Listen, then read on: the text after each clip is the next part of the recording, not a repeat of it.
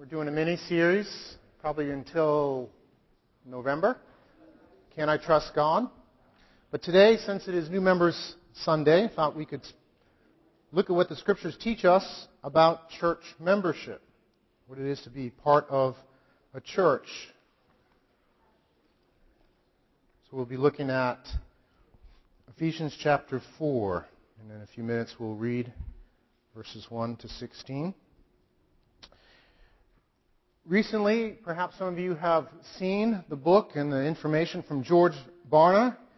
He said that we're in the midst of a spiritual revolution that is reshaping Christianity, personal faith, corporate religious experience, and the moral contours of the nation.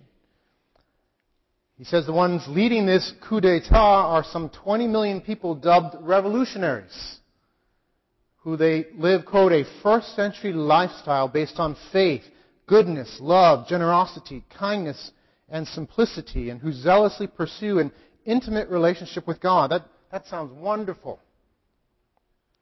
Really the best news in a while. But before we, uh, the author says here, before we break out the party poppers, we should note that, like every revolution, this one has a loser, the local church.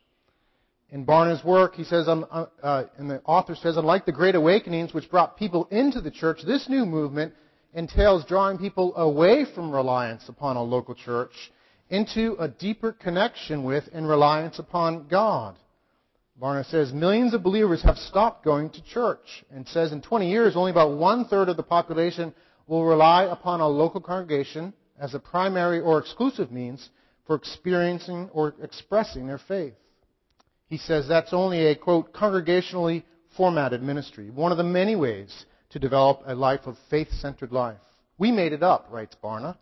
Whether you become a revolutionary immersed in, minimally involved in, or completely disassociated from a local church is irrelevant to me, he says, and, and, and within boundaries to God.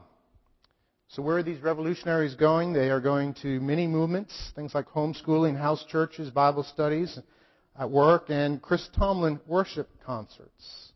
So there's this phenomenon of of revolutionaries, as Barna calls them, who are pursuing their relationship with God apart from a local church.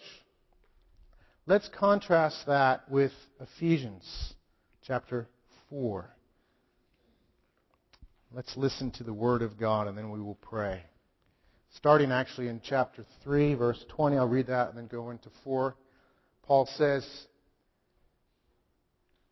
Now to him who is able to do far more abundantly than all that we ask or think, according to the power at work within us, to him be the glory in the church and in Christ Jesus throughout all generations, forever and ever. Amen. And then in chapter 4, verse 1, I, therefore, a prisoner for the Lord, urge you to walk in a manner worthy of the calling to which you have been called with all humility and gentleness, with patience, bearing with one another in love, eager to maintain the unity of the Spirit in the bond of peace. There is one body and one Spirit, just as you were called to the one hope that belongs to your call, one Lord, one faith, one baptism, one God and Father of all, who is over all and through all and in all. But grace was given to each one of us according to the measure of Christ's gift. Therefore, it says, when he ascended on high, he led a host of captives, and he gave gifts to men. And saying he ascended, what does it mean but that he also descended into the lower parts of the earth? He who descended is the one also who also ascended far above all the heavens, that he might fill all things. And he gave the apostles, the prophets, the evangelists, the pastors, and teachers to equip the saints for the work of ministry, for building up the body of Christ, until we all attain to the unity of the faith and of the knowledge of the Son of God, to mature manhood, to the measure of the stature of the fullness of Christ, so that we may no longer be children tossed to and fro by the waves and carried about by every wind of doctrine, by human cunning, by craftiness and deceitful schemes. Rather, speaking the truth in love, we are to grow up in every way into Him who is the head, into Christ, from whom the whole body, joined and held together by every joint with which it is equipped, when each part is working properly, makes the body grow so that it builds itself up in love. It's God's word from Ephesians 4. Let's pray. Lord, we live in a world where all of us are influenced to some degree by the same thinking that George Barna is reporting. And Lord, certainly there's some good things in that, but there's also much that's contrary to your word. And Lord, I pray as we look at your word and examine these things, as I seek to communicate to your people, I pray, Lord, that you yourself would come and honor the preaching of your word. Not because I deserve anything, Lord. I'm a, a needy sinner, grateful for a Savior. Not because we can figure it out, but because you are a God who loves us and loves to speak to us and wants to give us life, true and full life in you for your glory as well. So we pray, Lord, now as we listen to your word, would you speak to us? Give us eyes to see and ears to hear. Change us, Lord God, and lead us in your ways of righteousness and glory, we pray. In Christ's name, amen. Amen. This passage in Ephesians 4 is just a wonderful picture, a compelling picture for the place of the church in God's purposes. Contrary to what George Barna might be saying, the local church, the church universal, and expressed specifically through local churches, is the apple of God's eye. According to Ephesians 4 and elsewhere, it's the primary vehicle by which he expresses his glory to the entire universe. Paul has spent time in this book getting very excited about the gospel. And he, as he comes to the end of chapter 3, he prepares to launch into chapter 4. His excitement about the gospel, his excitement about what God has done in Christ, his excitement about God exalting himself in and through Christ, that Christ might fill all things, leads him to the local church.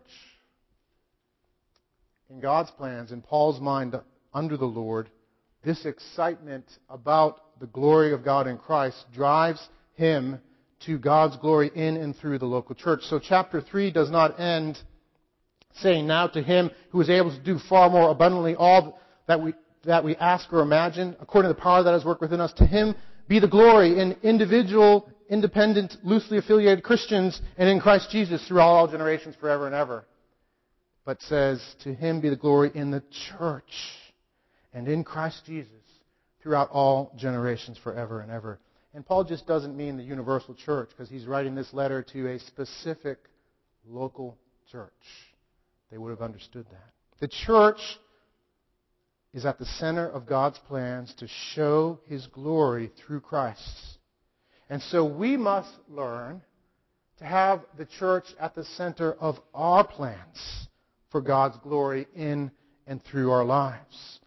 Thus, church membership, being vitally connected and a part of a local church, is essential to God's plans. Ephesians 4 1 to 16 teaches us this. We learn here Three things. We learn that the glorious good news of Jesus Christ propels us. It propels us into the practice of vital church membership for the purpose of the, seeing the fullness of Christ expressed in and through the church to the glory of God. We are propelled by the gospel to practice church membership for the purpose of God seen his fullness in Christ in and through the church to his glory. So let's talk about those three things. First, propelled by the gospel. This book of Ephesians is fantastic. It's a wonderful book. I hope at some point to go through the series. It is just packed with celebration of the good news of Christ, the, the glorious gospel of Christ, and all that it brings. The first paragraph of, of the book in chapter 1 is, is includes this sentence that's a, actually a run-on sentence that's one exuberant celebration of the amazing grace of the gospel. And Paul just celebrates and talks about in this sentence. It's just so packed full of meaning and truth.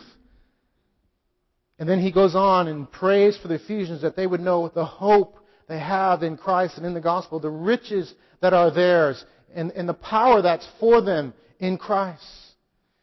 He continues to communicate, lifting up Christ, and, and, and speaks of the fullness of God being in Christ, and Christ filling all things, Christ in His dominion and His greatness filling the whole universe and, and ruling over all things. He's speaking of the grand plan of God. And he's celebrating that through that first section. That God has chosen to express His glory most fully and completely in and through Christ, crucified and risen and reigning and returning. His death and victorious resurrection over sin for sinners like us. His reign is to encompass all of creation. So as you read those first three chapters, it's just packed full of celebration. It's packed full of promises. It's packed full of, of gospel saturated truths. It's, it's a wonderful, wonderful section on all that the gospel means and is to me and all of what God's plans are in and through Christ. And so Paul spends that time in that first part of Ephesians doing that, and then he starts to transition at the end of chapter 3. And he has this, this sentence or two of celebration, and we're familiar with this. Now to him who is able to do far more abundantly than all that we ask or think, according to the power at work within us, to him be the glory in the church and in Christ Jesus throughout all generations forever and ever. As Paul thinks about the glory and the wonder of God in Christ and all that he's done and the, and the wonder of forgiveness of sins and the love of God and the glory of God expressed in Christ, he, he celebrates that and wants to see God glorified. And he wants to see God glorified how? Through Christ in the church. That's where he goes with this celebration. This is really key for us and for every church. Church membership is something that is entirely gospel fueled. Before there's a call to church membership, in, in the active life of a member, there is the gospel. There is, there is the wonder of the gospel at work, propelling us into active involvement in a local church. We don't become members of a church simply because we ought to, though we ought to. We don't become members of a church because we want friends, though God has called us to community. We don't become members of a church simply to, to obtain greater Christlikeness, as important as that is. We become members of a church because the good news of Christ, with its forgiveness of sins, with its infinite love of God for us, with its taste of the glories of God, with, it, with its transforming power on our lives, our outlooks and desires, and our new life in Christ, we become members of a local church because the good news of Christ with all these things propels us into the full fruition of the gospel in the local church. These things, these promises, these truths fill us and transform us and work in us by grace the desire to walk out those truths in full fruition in the local church. Before there is membership, before there is participation in a church, there is the gospel propelling us. And so Paul calls us at the beginning in chapter 4, verse 1, I therefore, I therefore, in light of this wonderful gospel, in light of God's glorious plans to exalt himself and bless others through the local church, in light of God's desire in Christ to fill the universe and demonstrate His glory and His reign in Christ. In light of this and this desire in the local church, I urge you to walk in a manner worthy of the calling to which you have been called. How do you do that? Well, he goes on from there to talk about it. And in Paul's mind, how do you do that? How do you respond to the gospel? By eagerly and in faith, powered by the gospel and grace, jumping into the life of a local church and walking out the truths of the gospel allowing those truths to come to full fruition in our lives. We are to be propelled, we are to be fueled by the gospel. When I was graduating from college, almost 30 years ago now, that's amazing. I still think I'm 20 something, but about 30 years ago, I had an opportunity to work for uh, General Dynamics Electric Boat in Groton, Connecticut. That's where they build the submarines for the U.S. Navy. And these, uh, the submarines are really amazing. Uh, submarine is a combination of a battleship and, uh, a, and in some sense, a hotel resort, all packed into this long tube, metal tube, about a, uh, about 600 feet long, some of them. And, and these tubes will go under the sea and stay under the sea for even months at a time.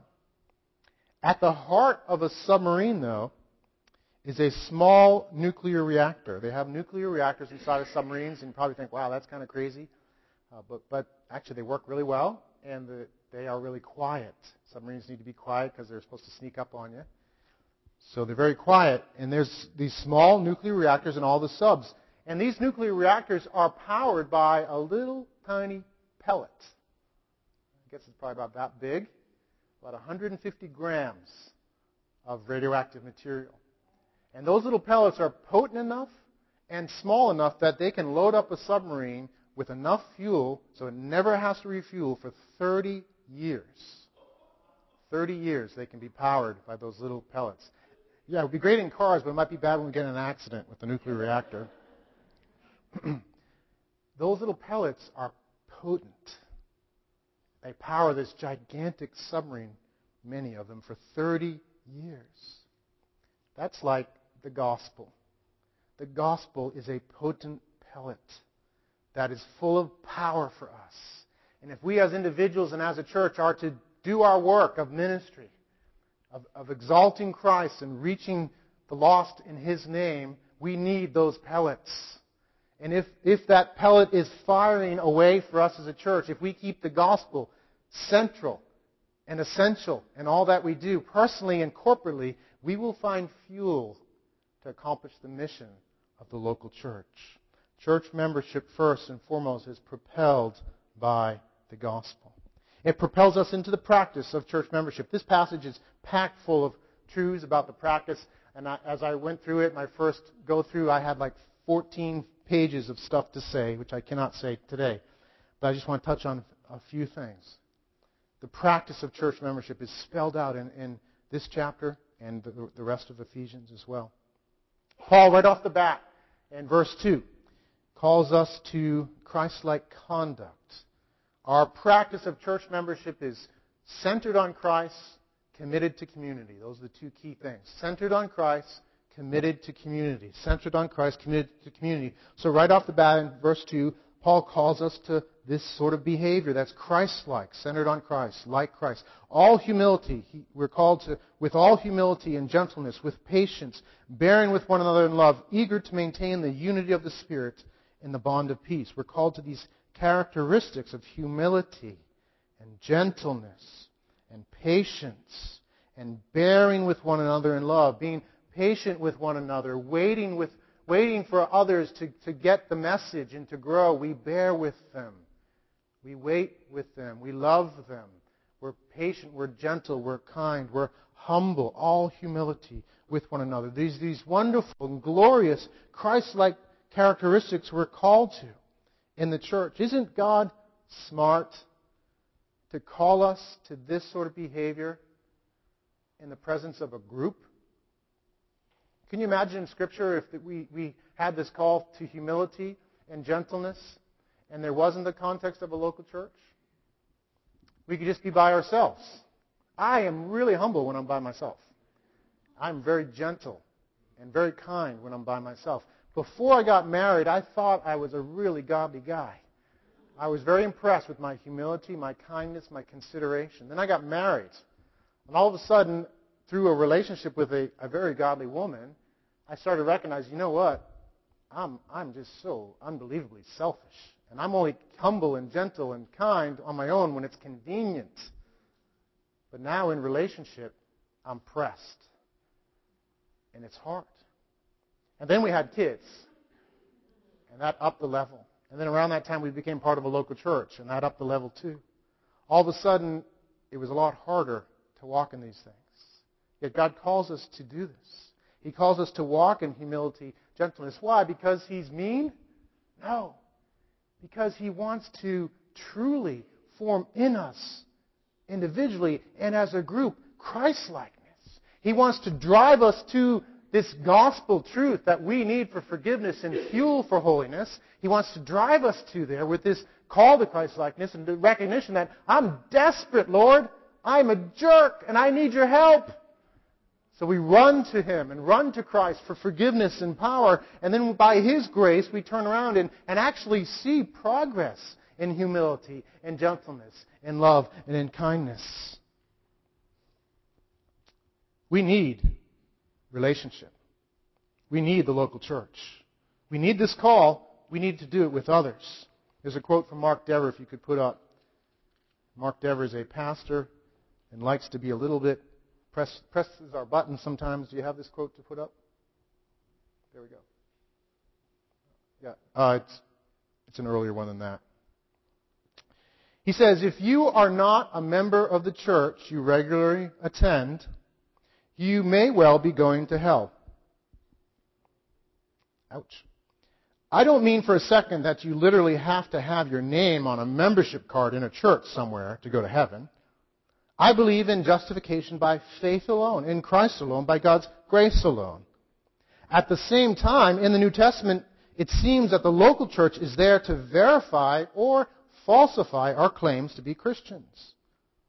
The man in 1 Corinthians 5 who was sleeping with his father's wife thought of himself as a Christian. I don't care how much you cry during singing or preaching. If you don't live a life marked by love toward others, the Bible has no encouragement for you to think that you're a Christian. None. Do you want to know that your new life is real? Commit yourself to a local group of saved sinners. Try to love them. Don't just do it for three weeks. Don't just do it for six months. Do it for years. And I think you'll find, and others will too, whether or not you love God. The truth will show itself. Joining a church won't save you. It's only the death of Christ that saves you. He alone is our righteousness. But if He really is our righteousness, if we really love Him whom we have not seen, it will show itself by us loving those we do see. There is not room in the New Testament for maverick Christians.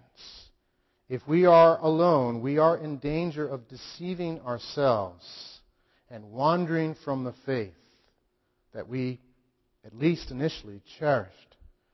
Membership in a local church is for our own safety in Christ, our own growth, and the blessing of others. We as a church are committed to this walking together. Sundays are a wonderful time for us as a church as we worship corporately. An essential part of our life as a church is to come together. God loves to visit and promises to visit His people as they worship corporately. We love Sundays. We come to hear the Word preached. God speaks to us when we hear the Word of God preached. That's so important. But Sunday is not the church. Sunday is part of what the church is about.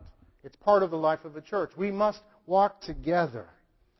And we as a church have chosen to use small groups as a key and vital way to walk together. So these truths that we're learning about, we found we can't actually do it just on Sundays, as important as Sundays are. We need other contexts. So we have, as a church, created, as part of our family of churches, really, small groups. And the aim of small groups is so that we could walk together. We could learn to love each other. We could have others that love us and know us well enough to both encourage us and help us when we need help. That we could walk together and grow in love and also create a context where others can come in and see the love of Christ among people who are weak and needy, yet dependent on the all sufficient God who fills them with love so that when people come in, they too are loved and see God and see the gospel put on display. Our small groups are an essential and vital part of our membership of a church. And I encourage you, if you're not part of a small group, to join one. We have one in Haverhill, meets on Thursday nights, one in Londonderry on Monday, every other Monday, and we're starting one in October uh, in here in Bradford on Sundays, twice a month. And if those are hard times for you to make, talk to me because we want to do all we can to provide context for you. We don't do it because we're just trying to be tough and be mean with our membership. We do it because of Ephesians 4. We do it because of God's purposes for us and the blessing that comes, the mutual blessing that comes through life together. So we walk out these Christ-like truths in community.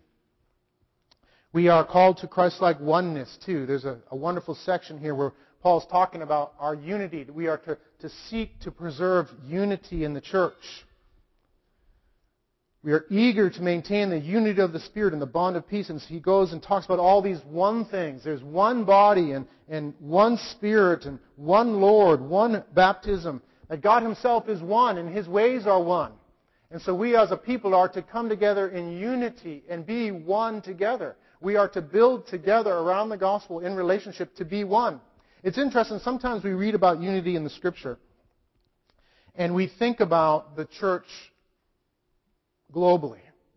We think the fact that there are these different denominations and why, why is that the case?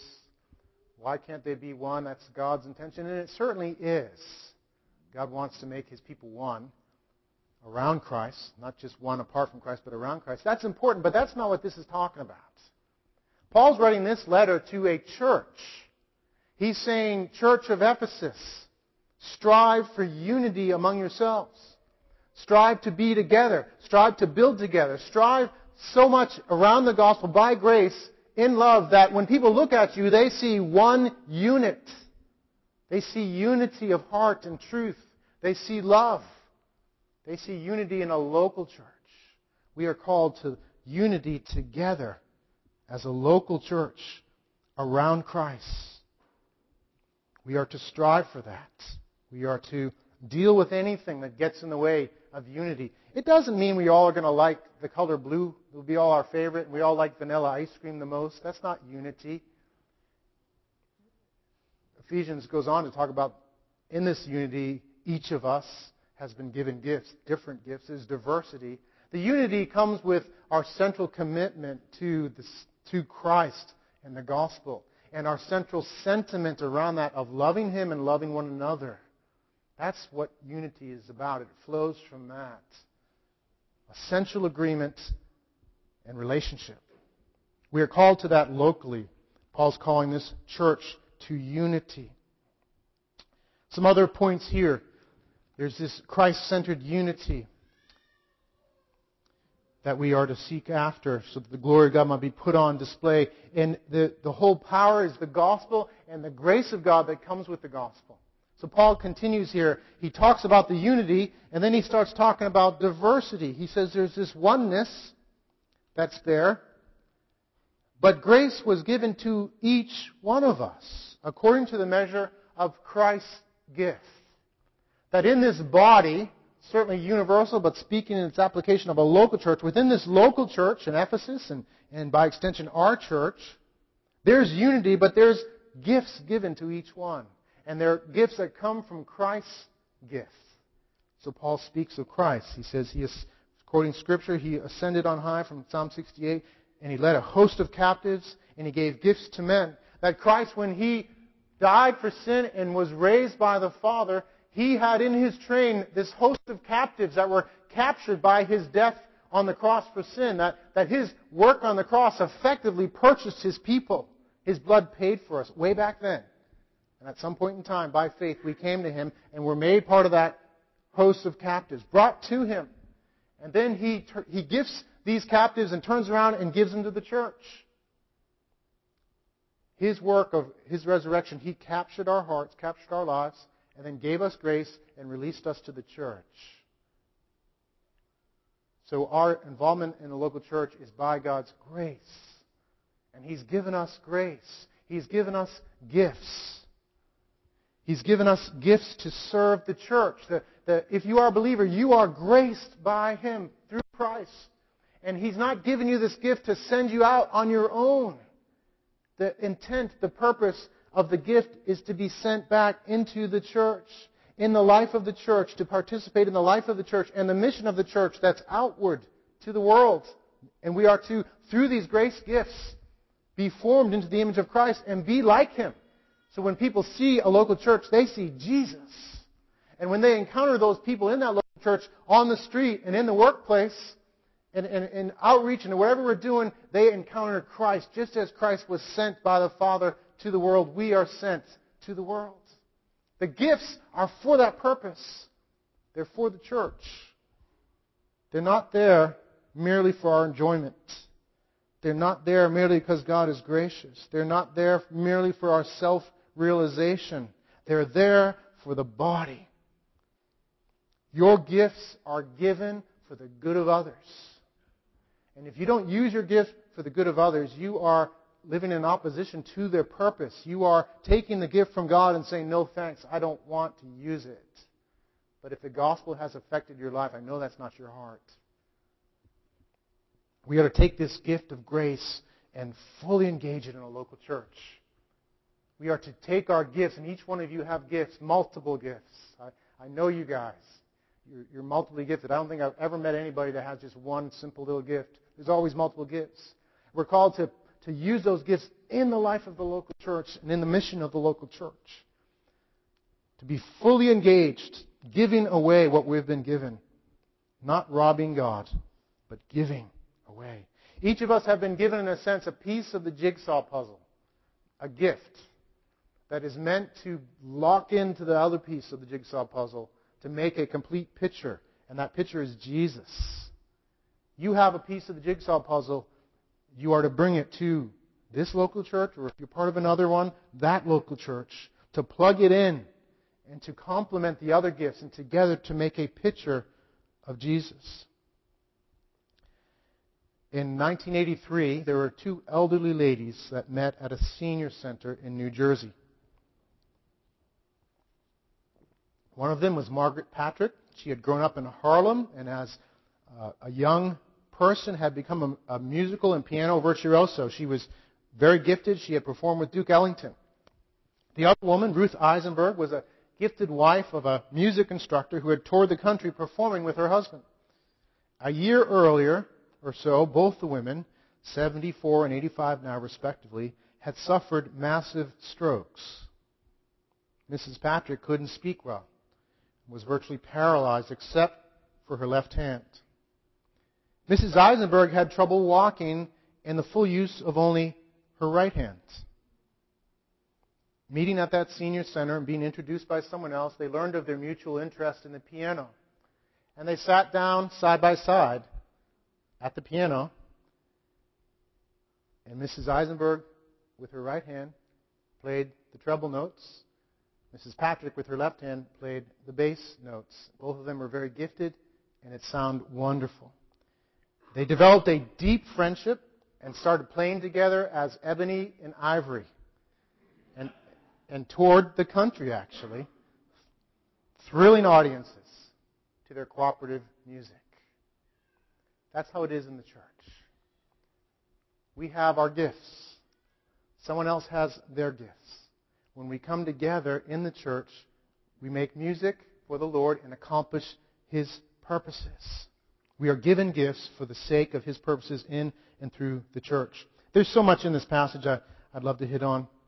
One of the things I think you hear through and through is the centrality of the gospel. That this life of sharing gifts, this life shared together, driven by the gospel, centers on the gospel. It's, it's, it's keeping the gospel central that creates and propels the church and shapes it. So if you look down, you'll see in verse 13 that we are to work together until we all attain to the unity of the faith. And the, the, the, use of that word there means the unity of our, of our truth, the things we believe in, meaning centrally the gospel. And the knowledge of the Son of God, the truth of His death for our sin, His resurrection, and victory over sin and death, His, His reign, His return. This gospel is to function as we come together. It's to, to fill all that we do. And the result is mature manhood, no longer being tossed about by false doctrine, but in verse 16 or 15, rather speaking the truth in love. The truth there, not being that we're called to tell people what we think. You know, I think your shirt is really ugly. You got a stain right there. That's not, that's not the truth that we're talking about. The truth is with a capital T, truth. Um, and if I ever have a stain, you can, you can talk to me that way. It won't hurt my feelings. But that's not what it means. It's truth with a capital T. The truth of Christ and His death and resurrection, who He is. We keep that central. That's a, a key element. Without truth, there is no church life. You have a bunch of people that maybe are religious and nice, but it's not truly a church. A church without truth is a church without a church. It's a mere gathering of people. There's no church without truth, capital T, at the center. And we are called in all these things to community together. There's this interconnectedness.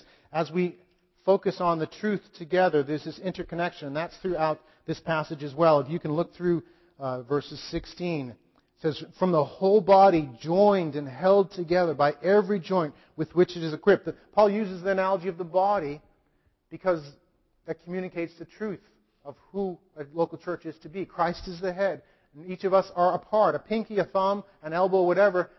Those things don't work unless they're connected to each other. When the body is assembled together and each part does its job, you have a full body. And that body actually is Christ on display. So there must be this vital interconnection in the body, relational connection centered on truth. That is, that is what God is doing. We are called to that connection, and we express that as a local church in formal membership. We do that because we believe formal membership is the best application of the scriptures, the pictures like the body, the other things in scripture that call us to be part of a local church. Formal membership allows us to know who are the members here. Yes, we, we love and appreciate all the members of the universal church. Amen. But, but Ephesians and all the scriptures calls us to a local church in order for us to know who are the members we're to be interconnected with here, who can I depend on? Who am I responsible for to walk together? We need to know who is a member of King Kingdom Grace, who isn't. Yes, we recognize all believers are members of the entire body, but, but we are called to a local application. So for us, formal membership is an expression of this glorious call to walk out the truth of the gospel, to be propelled by the gospel, to practice church membership so that Christ might be put on full display. It's biblical, it's a great blessing. And in it, we experience this community. Christ is lifted up, and we are able to accomplish the glorious purposes of God. That's the final point, the purpose of it all. The glory of God, the fullness of Christ put on display. This whole section here in Ephesians 4 and the discussion has a trajectory, it has a path towards a goal. It's going somewhere. Verse 13 says that the purpose of these interrelations with the gospel at the center is to attain to the unity of the faith and knowledge of the Son of God to mature manhood. To the mature man. It's a singular, the one mature man, a body becoming a mature man. Later on, he talks about the alternative, which is, is being children, immature, tossed to and fro by the waves and carried about by every wind of doctrine, by cunning, human cunning, by craftiness and deceitful schemes. So the alternative to the mature one man that's unified together is to be a number of infants blown and tossed by things, unstable, unproductive, immature, versus the mature man. And this mature man is to the measure of the stature of the fullness of Christ. Do you hear that? That's a profound thing he's saying right there. This mature manhood that is to be shaped, that is to be the church. As the church walks out, propelled by the gospel in these practices, as keeping the gospel central, loving each other, as we do this, there's a mature man produced. One man together. To the measure of the stature of the fullness of Christ. That's profound. He spent three chapters talking about the of Christ filling all things and the glory of God on display through Christ. So the infinite God in all his glory decided, I want to display how good I am and how great I am. And, and he does that in creation, certainly. That's, that's so wonderful in and of itself. But he does it most profoundly in Christ. He says, I want to show my goodness, my holiness, my justice, my love, my faithfulness, my power. I want others to share in this and enjoy it and be blessed and find the meaning for life and to, to tell others about it. I want this to happen. I want to put my glory on display. How am I going to do that? I'm going to do that through Christ coming, living this perfect life, dying for sinners, rising again and reigning and returning one day. That's how he does it. But, but, but what are the, the specifics? Where is the place he puts that on display? Where does he show Christ? The local church. The church. The fullness, the measure of the stature of the fullness of Christ. This little church, King of Grace Church, is somehow to display the fullness of Christ. That's amazing. It's glorious. It, it is a, an amazing goal for a local church to be built up in the gospel, in these things, in such a way that, that Christ is put on display in all his glory. That is the most significant call that we could have on this earth. To be part of Christ himself being put on display. Christ himself being formed, being part of that, enjoying that and then, then seeing others drawn to that, reaching out to others. Christ Himself in all His fullness, reigning and displaying His glory through the local church and through many local church. It's bigger than just us. But we are an essential part of that. That's amazing. But I've seen it. I've seen it here. I was just thinking about this. Recently, um, recently, we had one of our beloved members go on to be with the Lord, and he's in glory. And you guys put Christ on display all around that time. And I know you weren't thinking, I want to somehow shine for the glory of God and all these things, though I know that's your heart. I know it's every believer's heart to enjoy and promote the glory of God. But as you guys walked in truth and in love and came alongside the family, came alongside Julianne, the rest of her family, and John's extended family and all their friends. You were putting Christ on display. And it was compelling. We had our memorial service here, and you guys rallied in so many ways to provide food and friendship. And Perhaps you heard this. I know I did. I get to hear these things as pastor. Comment after comment about the blessing of this church. And I don't say that to boast in us, but to point to the fact that this is real, what God is doing here. There were people who probably never heard the gospel and may never have heard the gospel in our service, so that was there. But they saw the fruit of the gospel on display through your lives through your love, through your care, through your commitment, through the wonderful food that was put out and the hospitality that was extended, to the sincere, sincere questions that were asked and the condolences that were given. Christ, in His glory, was put on display. And people were drawn to that. And it's our prayer that they would come and taste and see and know Him and be part of the body. That is the goal of the local church to put the glory of Christ on display for our joy in Him and the blessing of others to be drawn to Him. So that God may show His glory, the infinite glory of God put on display in an infinite way, which should blow us away through finite, needy people by grace stumbling along, trying to obey Ephesians 4. If the band could come up as we close. Paul prays in chapter 3 To him be the glory in the church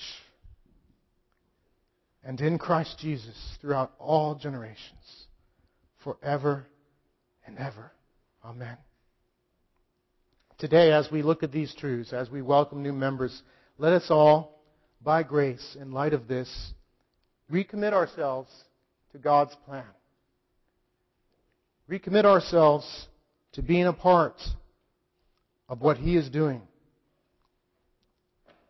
To bring glory to His name, to bring blessing to us, to bring blessing to the world. Recommit ourselves to this. For some of you, You're already committed, and it might just be that you need fresh faith. This is indeed what God is doing.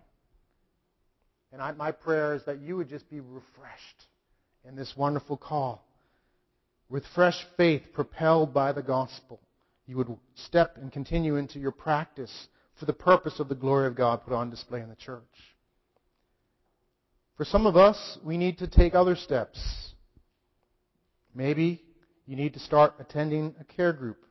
If you are a member, we, we ask that you do that. We, we require it not to be tough, but to love you and to help you be all you can be for the Lord. You are welcome, if you're not a member, to attend a care group to investigate the church. And if you are a guest, you are very welcome to come and be blessed on Sundays with us.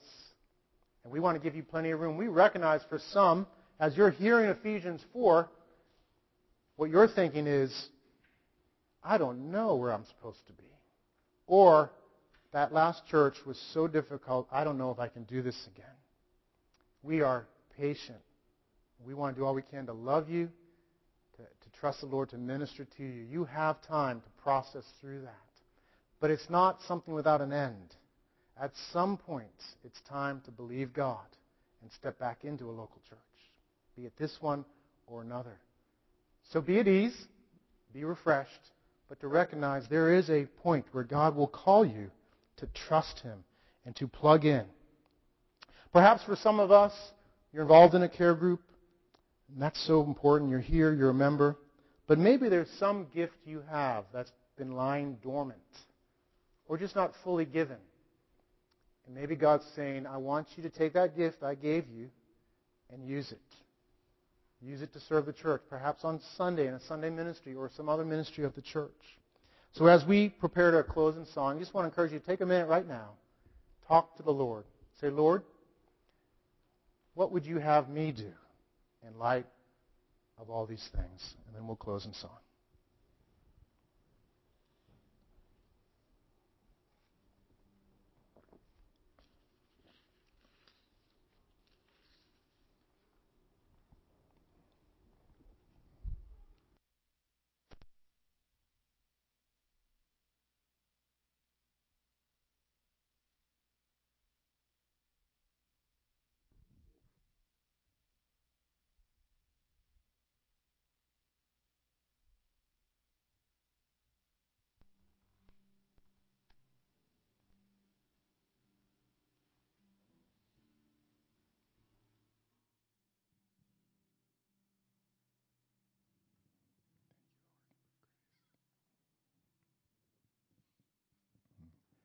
Let's stand and close in a song of thanksgiving for his wonderful grace to us.